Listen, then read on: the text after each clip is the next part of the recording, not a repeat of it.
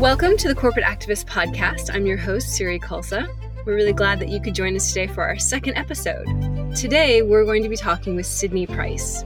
And Sydney is an award winning executive and founder and CEO of The Knew Purpose. And The Knew Purpose is a conscious leadership company that guides leaders to create new revenue channels and profitability for their companies while integrating social and environmental benefits into their supply chain. Prior to this, she was Senior Vice President of Social Impact Global Merchandising at the Kate Spade Company and has held multiple leadership roles at Neiman Marcus Group as well. She has a degree in psychology and is an adjunct professor at Parsons School of Design.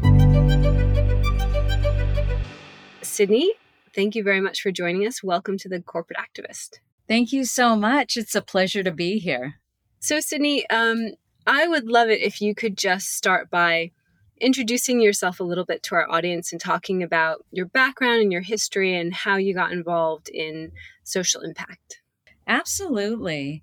Well, I think what I'll talk about a lot today is I have always just followed my purpose and and that has evolved over time but when i started my career i did um, study psychology and uh, in college. But when I got out, um, I realized I needed to get into a profession that really promoted my ability to travel internationally, understand different cultures, and also I loved um, handmade work. So I thought the fashion industry would be a perfect avenue to explore the world and, and see what's out there. So after college, uh, I walked into Neiman Marcus for the first time, and 18 years later, I walked out. Where did you Where did you grow up actually, and where did you Where did you study? Yeah, my dad um, was a naval pilot, and he. So we basically uh, lived in Washington D.C. when I was at the Pentagon, and also I lived in California uh, for most of my life growing up, and I went to college in San Diego. So I definitely have been a Navy brat and have lived in many different places. So you weren't new to traveling and exploring new things. no, I not only was not new to that, but because I moved around 13 times um, before I graduated from high school. I also uh, became very sensitive to being the outsider and always trying to acclimate and be part of. So I think that's also where I naturally became very interested in understanding the underdog, uh, especially within developing countries, and try to give that population voice. That's, I think it is true, like for people who um, who aren't sort of rooted in a place like you do you're always feeling a bit like an outsider and trying to kind of like find your way and and i can see how that would make you want to relate to people who are also doing that. Absolutely yeah. And especially as a child you know you don't have a lot of decision making you kind of follow your parents around. So it's also that sense of wanting to empower myself um, and to be able to make my own decisions um, so i think that's been part of my you know, they say in life, a lot of times we teach from our greatest wounds, and I think that was one of mine. Um, but it's also been one of my greatest assets as I've kind of stepped into that. Yeah, amazing. And so, tell us a little bit about your time at Neiman Marcus. So, what what did you do there, and and how what was that like? Absolutely. So, uh, I entered into their executive training program as a merchant. And a merchant is essentially a business person um, that generally has a big budget um, to then manage um, buying multiple vendors spread out throughout the world. Um, so I started in uh, men's sportswear and um, well actually i started in the stores which is great you understand the consumer. Then i went to dallas texas and, and went into their executive training program uh, went in men's sportswear and then ladies shoes. Um, but throughout there um, I learned a lot. It was especially in men's sportswear. I, traveled a lot back and forth to Asia, made all the product development for Neiman Marcus. And then for ladies' shoes, that was very fun because then I was exposed to all the fashion shows in Milan, Paris, and then also London. And then after I did this for many years, that's when I became uh, m- much more interested in taking side trips to more of the undiscovered places in the world than the big cities. So that's really how uh, my love of discovery of new culture started. Hmm, wow. And so at Neiman Marcus, did you move from you move from there to Kate Spade? So basically, um, the way Neiman Marcus works, it's actually very smart. Is you you have to go from the store to corporate, so you never lose track of why you're doing this, which is the end consumer. I also did a stint at Bergdorf Goodman, which is a sister company at Kate Spade. Um, but when I was at Bergdorf Goodman, my responsibility was uh, running the jewelry division and traveling out throughout the world. And at that point, my head and my heart uh, were not connecting anymore. That I achieved everything I thought I wanted to in my career, yet I had another half of my career. So this is when I started becoming very interested in in particular social impact. I didn't know much about it and how to implement it. Um, so I started this little side while working. I started this little side business called Mindful Deeds. And I started in India and started working with um, artisans within marginalized communities, um, trying to up level their uh, handicraft skills and then uh, work with uh, big fashion companies to try to create, um, integrate them essentially into the global supply chain. So that's how it started. That was my own initiative because I had such a dirt, deep yearning after I'd see, traveled to 50 countries and seen so much um, injustices going on, particularly around women.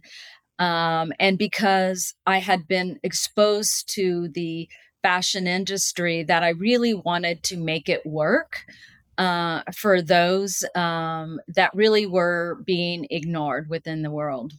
You know, this was, I guess, before a little bit of the exposure that's happened around fast fashion and the the conditions in in some of these places. Was there were the companies thinking about this at all, or was it really just kind of we make our products and it doesn't we don't think too much about how or who does it? You know, at this point, I think it was early 2000s and i think very few companies were thinking about it. I think only the most conscious brands were like eileen fisher patagonia um, but really at this point it was all about profit um, and and what's so challenging because i know you've worked in a lot of developing countries as well is the governments also don't necessarily promote their people. Many countries don't even have minimum wage. And the greatest thing these country leaders want to do is promote exports. So there, there's really a huge disconnect um, between actually human rights and exporting in many countries. It's definitely gotten better because there's been more of a focus, but certainly in early 2000s, that wasn't going on a lot. Right. And so when you went to Kate Spade, were you brought in to work specifically on corporate social responsibility or, or did it morph into that? Uh, no, not at all. So after Kate Spade, um, I was approached by the CEO, or excuse me, after Neiman Marcus, I was approached by the CEO of Kate Spade to basically be his right hand man to be um, to lead all the merchandising direct to con- DTC is direct to consumer, which means to run all the stores, run their website. And the condition for me to do that job, because that's essentially what I had been doing in my career, was that I said I wanted them to integrate some sort of social impact that I had been doing on the side with Mindful Deeds within their own organization. And at that point, the founders kate and andy had just sold the business so the brand was much bigger than their p&l so he said absolutely.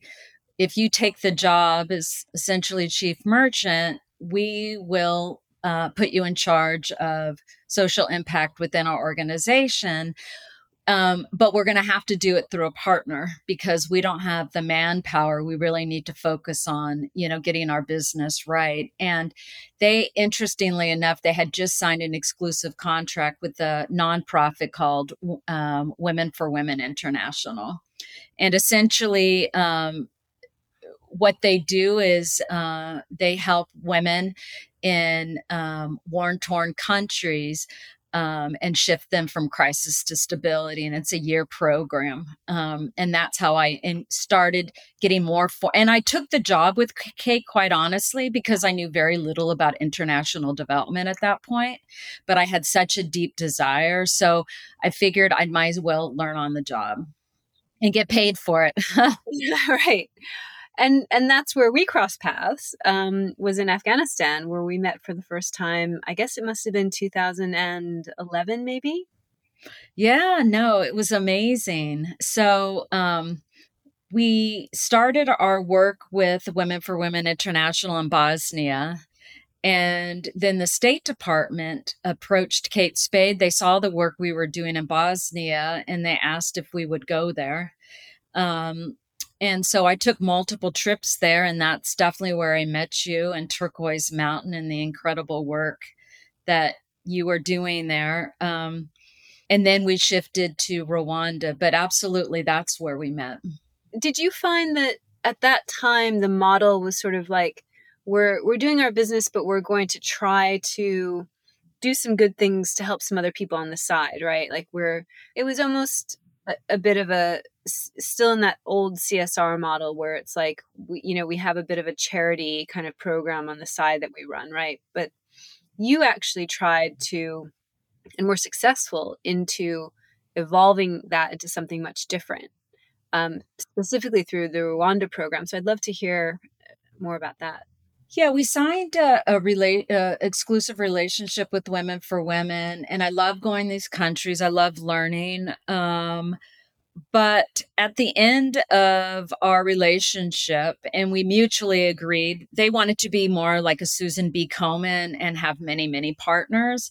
And I also, um, at that point, we were much more profitable and we wanted to take our social impact w- within our organization. So we've learned a few very key things, or I learned a very few key things of how I didn't want to do it going forward and how it needed to shift. Um, one is that there was very little transparency. So, what I mean by that is, we had no idea how much the artisans were actually getting paid. Um, we had very little visibility on the actual margins. Um, our margins were not great. Um, there, it, you know, you just think of like a middleman. So it wasn't like anyone was dishonest, but there, there was just too many people involved within the process. The other thing, you know, we spent three years revitalizing the supply chain of cashmere in Afghanistan. You know, Afghanistan is the third largest producer of cashmere, yet most of it illegally exits the borders uh, because they've been in war so long. So there there is no su- uh, supply chain there. So we work with the State Department to bring back the dehairing machines to clean it. We taught women how to actually weave yarn from the cashmere and then to actually make goods. So you had a few projects going in Afghanistan at the time um, and you were at the time partnering with Women for Women, but also doing some work more directly, right? Yes. So we were absolutely doing uh, work with Women for Women, um, and that which was more of the cashmere initiative, but we were buying beautiful stones that um, are indigenous to um, Afghanistan and putting them in stud earrings and selling them. And this is how we came across Turquoise Mountain and you.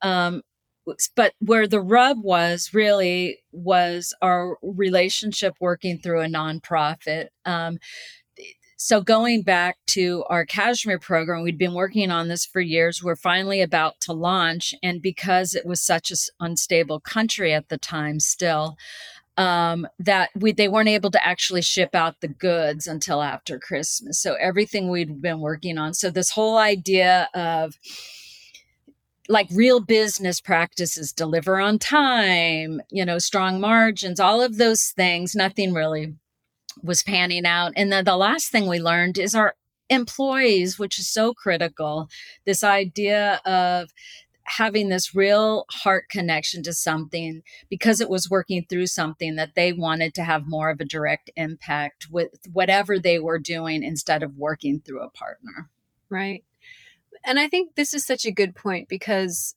you know, working in certainly a post conflict area, there were so many variables. And I was on the other side of that, you know, trying to deliver this order to you. And I know that we, we faced multiple challenges um, everything from you know a lot of it had to do with quality control and being able to scale um, because you know even though the order wasn't huge it was much it was it was probably the biggest one that we had ever had.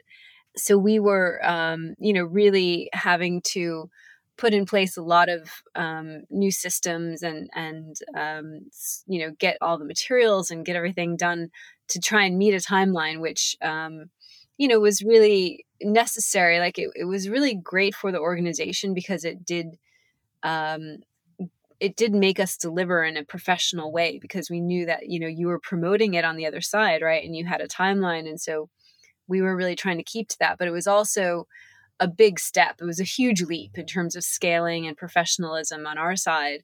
Um, and even those issues around transparency, you know, there, um, you know, there were certain standards and things that Kate Spade had that we wanted to make sure that we, you know, we met as well. And so, you know, I think for Turquoise Mountain as a time, it was really a great um, opportunity, and we learned a lot from it. And I think it it gave us it gave Turquoise Mountain um, confidence to then maybe try to to work in that way going forward. But I think you learned some important lessons from that and in like what was possible and what wasn't possible. So and which you then took to Rwanda. So I, maybe you can tell us some, about that a bit. Yes, thank you. So I think the biggest thing is that we wanted to really operate as a business. And we knew whatever we did uh, uh, in regards to social impact or corporate activism is that it need to be fully integrated into our supply chain. So um, after Afghanistan, we shifted and we're still working with Women for Women Rwanda. And we really fell in, in love with the country for multiple reasons. Uh, first of all, there was um, after the genocide, there were so many women um, that needed a job and needed a leg up. Um, so also the government uh, was very pro business and we also knew we had to change a lot of trade laws um, so it was competitive because it's a landlocked country that we needed to really uh, work um, as a business. So essentially um, once we ended our relationship with women for women international we went throughout the country, which is not very big. Uh, it's actually out of, I believe, 54 countries in Africa. It's the smallest. Um, I would think there's around 11 million people, but most of the countries rule. So we went through all the country and we landed on this one village called Masoro and we loved it. And we loved it because they had a natural gift that they'd been doing for many years in embroidery. And it was beautiful, something that you would see at a very high end boutique anywhere in the world. We also loved it because it was rural and we had, we were trying to create a new model. Um, we were really trying to go in and prop up women, um, Rwandan women. Uh, for this to be their business, not Kate Spade's business. And we also were creating a for-profit social enterprise. So the, the the profits from this business would get reinvested into their community, their business, and the women. So we were really there to help prop them up and to support them. So it was a huge difference from working in the old model, which was almost an aside, this old kind of CSR model of checking a box. Like we felt good we were doing it, but were we really making a difference to really shifting it into our supply chain and to make it a for profit social enterprise where absolutely everyone benefited?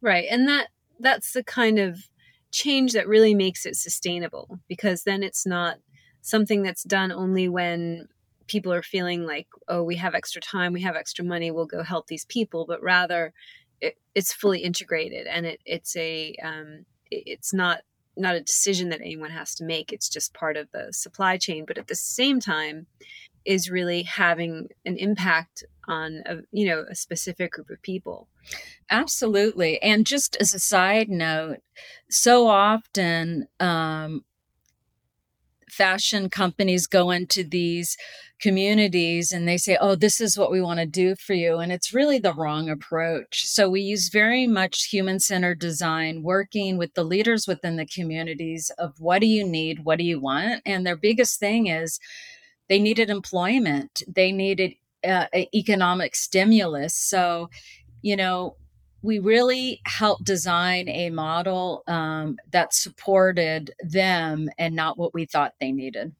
Yeah, which is one of the biggest lessons of development, I think, because um, we bring, as Westerners or people from the outside, let's say, we bring in our own logic, our own value system, our own sense of priority and often that's not what's needed. And you know and and then we try to impose it and it doesn't work and we you know we start pointing fingers. And and i think um when you want to build something that will endure um, it really has to have the ownership of the people who are who are impacted by it.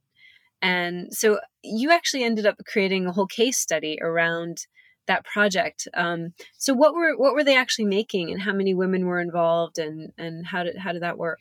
So the community. Um, it's the smallest country in Africa, but it's also the most mountainous. So uh, there were around 20,000 people within Masoro, um, but everyone was integrated into all these mountainous so they had to walk so we opened it up into the entire community um, women and men to see if they wanted to be part of this new social enterprise. And we received hundreds of candidates. Uh, 99% were women. Um, and basically, the idea and what we created was a factory. Now, again, we were learning very much on the job as well. Kate Spade makes multiple classifications from ready to wear to handbags to accessories. Um, so initially, um, what we did is we put the artisans through sewing training and assess their skills. Then we help form help them form their company. Um, but soon after we started making multiple products, we realized that we really needed to shift to one. Uh, our core competency were handbags. So we shifted just to do um, handbags. And why we were able to do this again is we didn't just make it our social impact for our organization, but we reached out to all of our top um, handbag manufacturers in Asia and throughout the world, and it became their social impact program as well. So their employees um, that were actually experts and the technicians help us set up the machines, help us train our artisans um, organizations like DHL, they'd never come out to the rural areas. And because now we are creating a new business hub, it became theirs as well. And even, you know, testing materials is critical.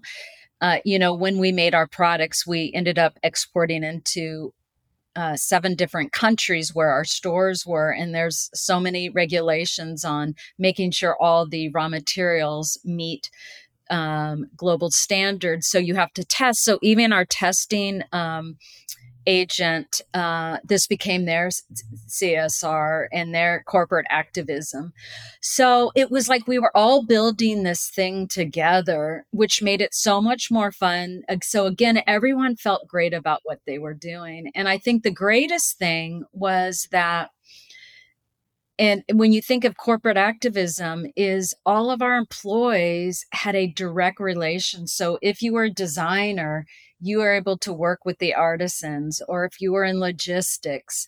And so they were using their expertise. So it was only 1% of their job working in this country and on this initiative but it gave them so much joy. It helped so much with their level of satisfaction of working at Kate Spade. It helped uh, with retention, it helped with uh, recruitment. So I can't stress enough when it's an authentic uh, initiative, it it really is so amazing, not just for the organization, but the the employees within it. I mean, it's really interesting to see how successful they were able, you know, under your leadership to to transform from you know a csr model that was kind of nice and you could kind of talk about you know as as our little project that we do but into something that's really changing lives empowering people and you know is is meeting the goals of being integrated transparent you know and, and really reverberating throughout um, everyone who's involved which you know it's really remarkable. Thank you. You know i i had the desire and the in my heart and i saw the vision but i have to say this was co-created by so many people and i think you know, I think it goes back to just having a life for purpose. And we all deeply desire purpose and purpose within ourselves, within an organization, and within a community. And um, it's just, you can just be so successful in so many ways if you tap into them. And is the is the factory still running now? Yes, it's thriving um, and it has multiple customers. Again, if you went there, you would never know uh, Kate Spade supported them um, because we really, it was always about them and propping them up. And and from a financial standpoint, how we did that is generally your margins are higher when you work directly. So we just took lesser margins for the first couple years to help build buildings and build the infrastructure.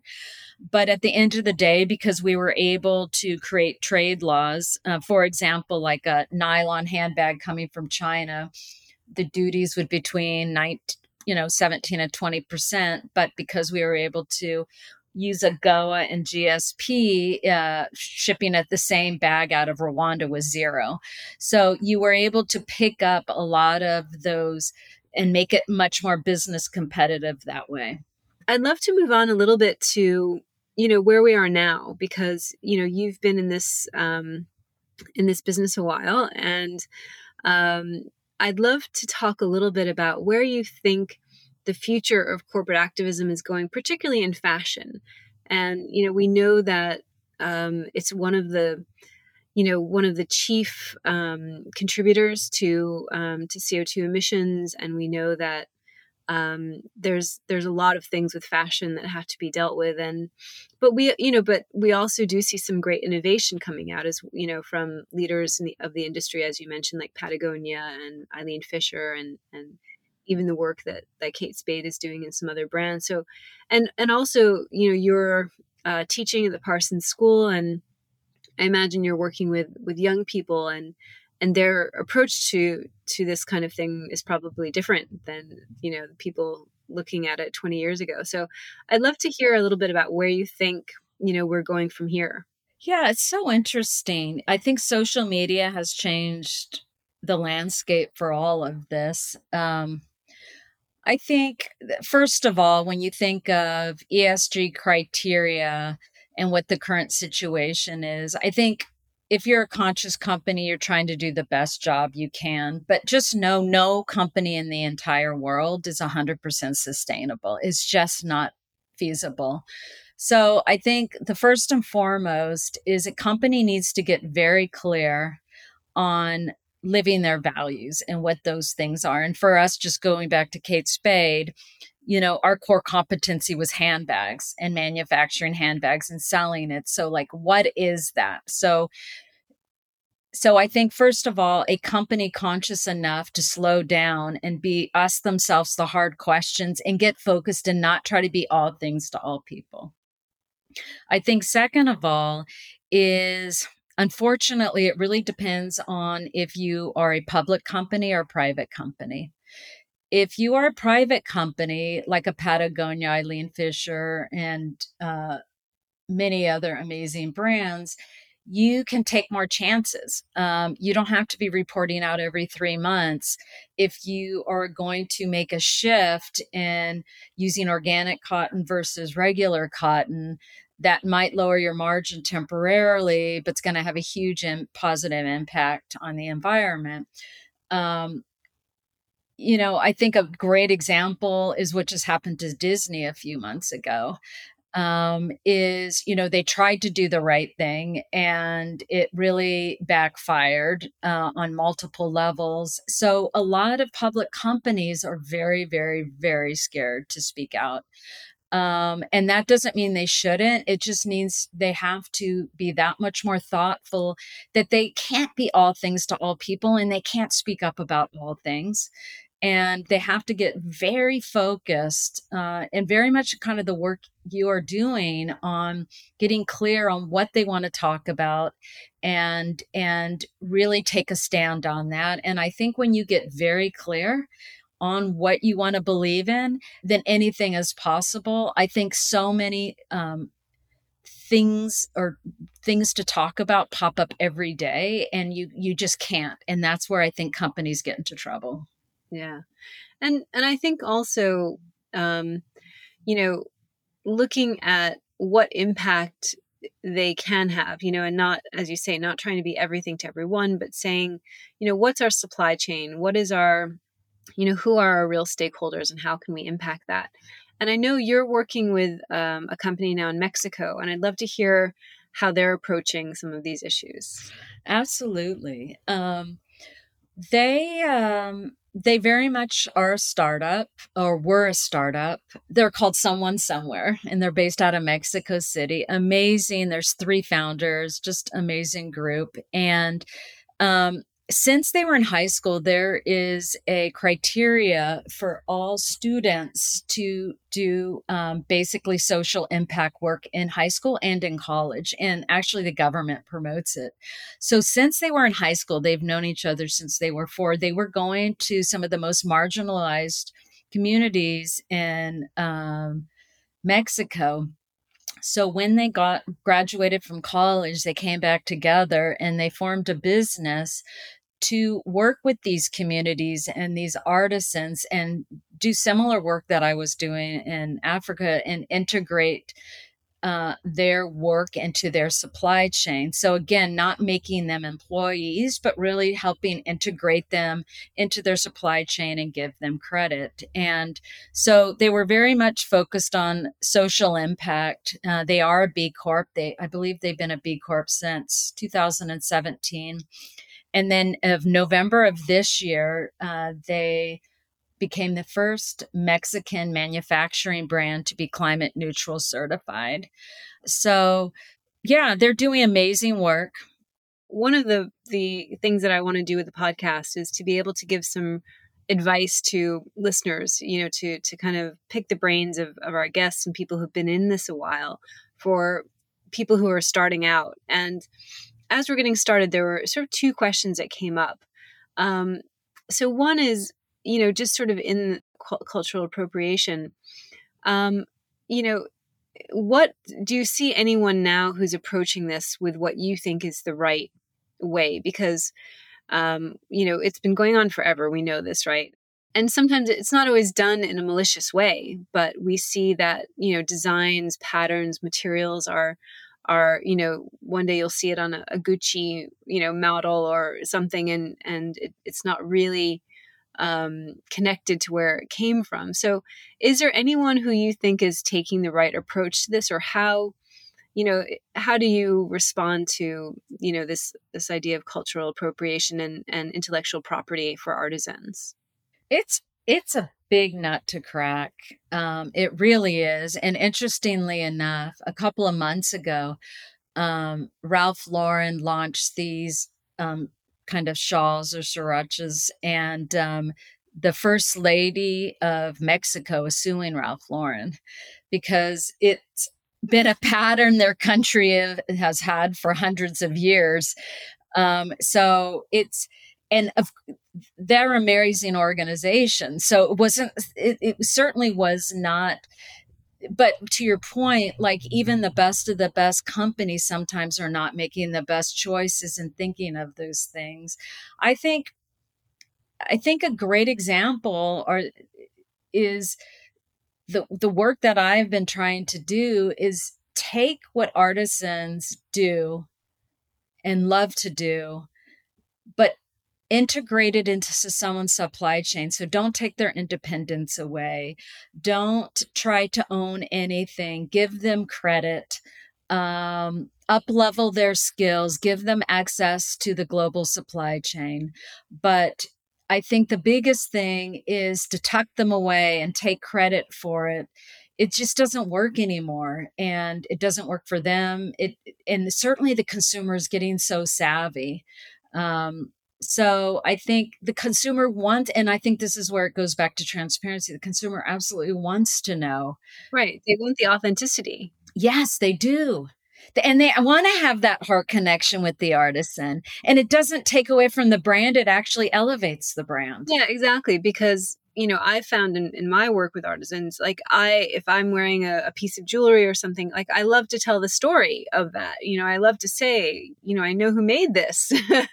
And you know and, and to share their story. And i think um, you know, it's it's for me, it's much more powerful than saying, "Oh yeah, I got this down at Zara" or something, something like that. But to really say, "No, you know, um, I know, you know, someone who who actually spent their time working on this and and in some cases you know how long they spent you know eh, days and days making something and oh god yes. When you're saying this i'm just thinking so much just the quality. I mean we make it someone somewhere makes this t-shirt and they make this hand embroidered pocket and the pocket will last a hundred years you know the t-shirt will not. So it's just so interesting. Handwork really does. It's just exquisite. Yeah i mean that that's certainly something that i've gained a, a huge appreciation for just in the work that i've done over the past you know 10 or 15 years of working with artisans. It's when you have something that's handmade, um, it just has a different vibration. You know, you feel,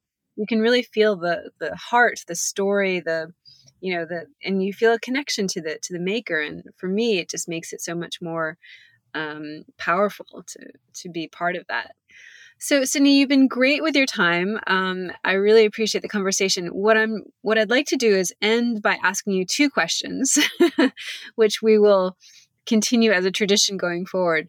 Um, so the first one, I would just love a recommendation from you um, of a favorite book or podcast or anything you know you're particularly enjoying at the moment. That's you know people might also like to to tap into.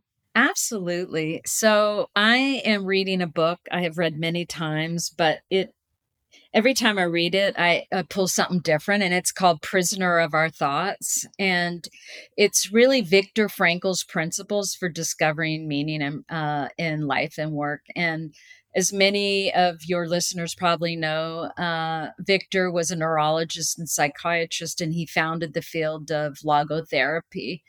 And really, it is the uh, it's it describes the search for life's meaning as the central human motivational force um, and it sat uh, alongside um, this other schools in uh, Viennese uh, Viennese psychology of Freud and Adler.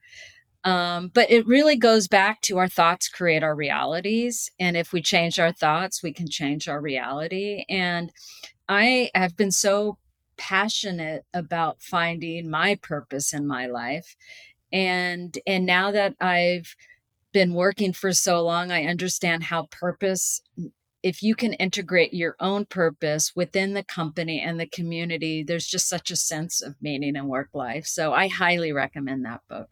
Amazing. That sounds great. I haven't read that so i'm, I'm going to check that out. Sounds great.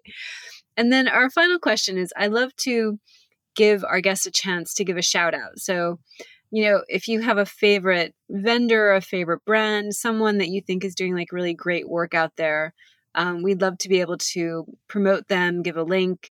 Yeah, I mean, I'm such a huge fan of Patagonia. I just think they're the leaders in this space. Uh, they take so many bold moves. They are, they they were leading this space 30 years ago, and and now with the founder essentially turning his business over, he's now leading it again. Um, so I just I can't.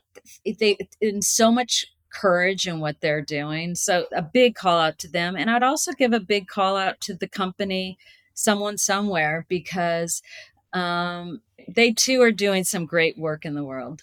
Yeah. And how old are those founders? Uh, I think they're all 30. So they they're really conscious leaders making a big difference, uh, not only within their own country but the world. So I couldn't be more proud of them. Well, Sydney, um, you have been uh, a fabulous guest. I really enjoyed the conversation. Thank you so much. It was a pleasure being here with you. Thanks so much for joining us on the Corporate Activist Podcast. Please do subscribe. You can also find us on Twitter and on Instagram at the Corporate Activist Podcast. And we'll hope you'll come back for future episodes. I'm your host, Siri Khalsa. Ciao for now.